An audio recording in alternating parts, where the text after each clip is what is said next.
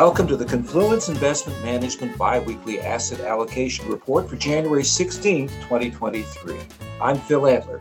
While many of the world's central banks have been pushing up interest rates to dampen inflation, the Bank of Japan has steadfastly refused to follow the crowd. But there are signs that that may be changing. Confluence Investment Management staff economist Thomas Wash joins us today to discuss why and how that may impact investors. First of all, Thomas, could you compare interest rates in Japan to other countries around the world?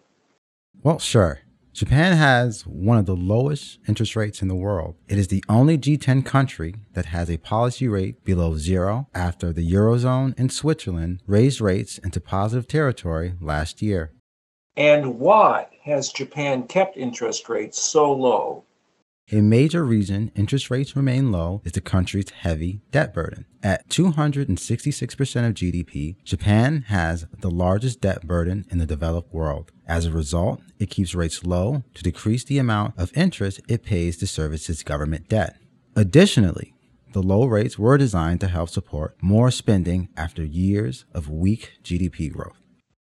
And has Japan's policy to stimulate economic growth succeeded?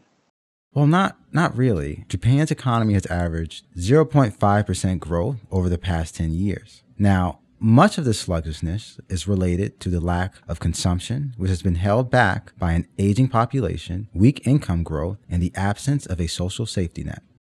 Well, I imagine huge Japanese exporters like Toyota enjoy nice profits because of the low yen. Well, that actually didn't happen. The weakening of the yen has meant that manufacturers had to pay more for material costs. As a result, Toyota and other Japanese automakers were forced to reduce production of vehicles and were unable to meet the demand for cars for much of 2022. Thomas, it seems to me that by keeping interest rates low and thus keeping the yen extraordinarily weak, the cost of imports for Japanese consumers would be sky high. What is the state of inflation in Japan? Japanese inflation is still one of the developed world's lowest. However, it is rising. In November, the country's consumer price index rose 3.8% from the prior year, its fastest pace in over 32 years. Although much of this gain came from rising energy prices, other categories are also starting to see an acceleration in price growth. Why isn't Japanese inflation even higher.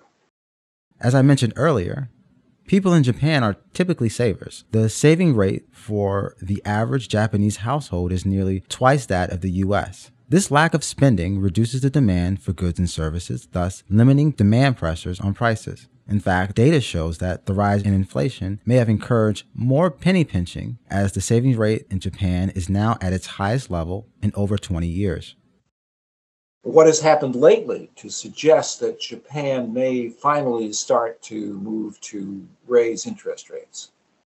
Well, in December, the BOJ raised the target range for its 10 year government bonds to 50 basis points. The move caught markets off guard as it was not telegraphed, suggesting there may have been a sudden shift in policy.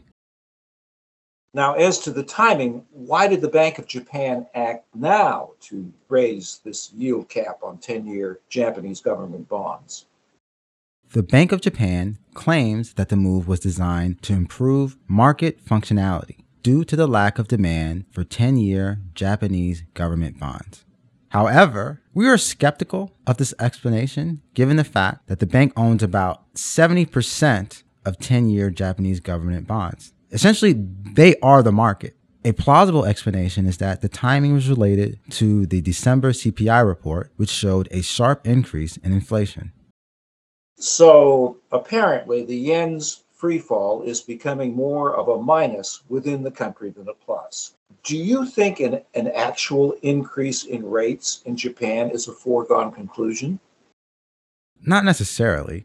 Although higher Japanese interest rates will help support the value of the yen, it is not the only factor. For example, a less hawkish Fed could also be supportive of the Japanese currency. In our view, there is a high likelihood that the BOJ moves away from its ultra accommodative monetary policy, but it ultimately depends on whoever succeeds Bank of Japan Governor Kuroda when his term ends in April.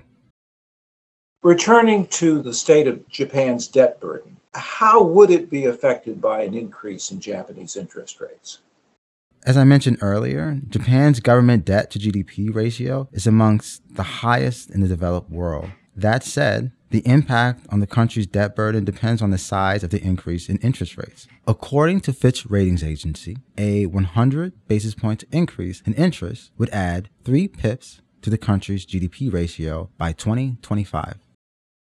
And how might a rise in Japanese interest rates impact the cost of borrowing for other countries, including the United States?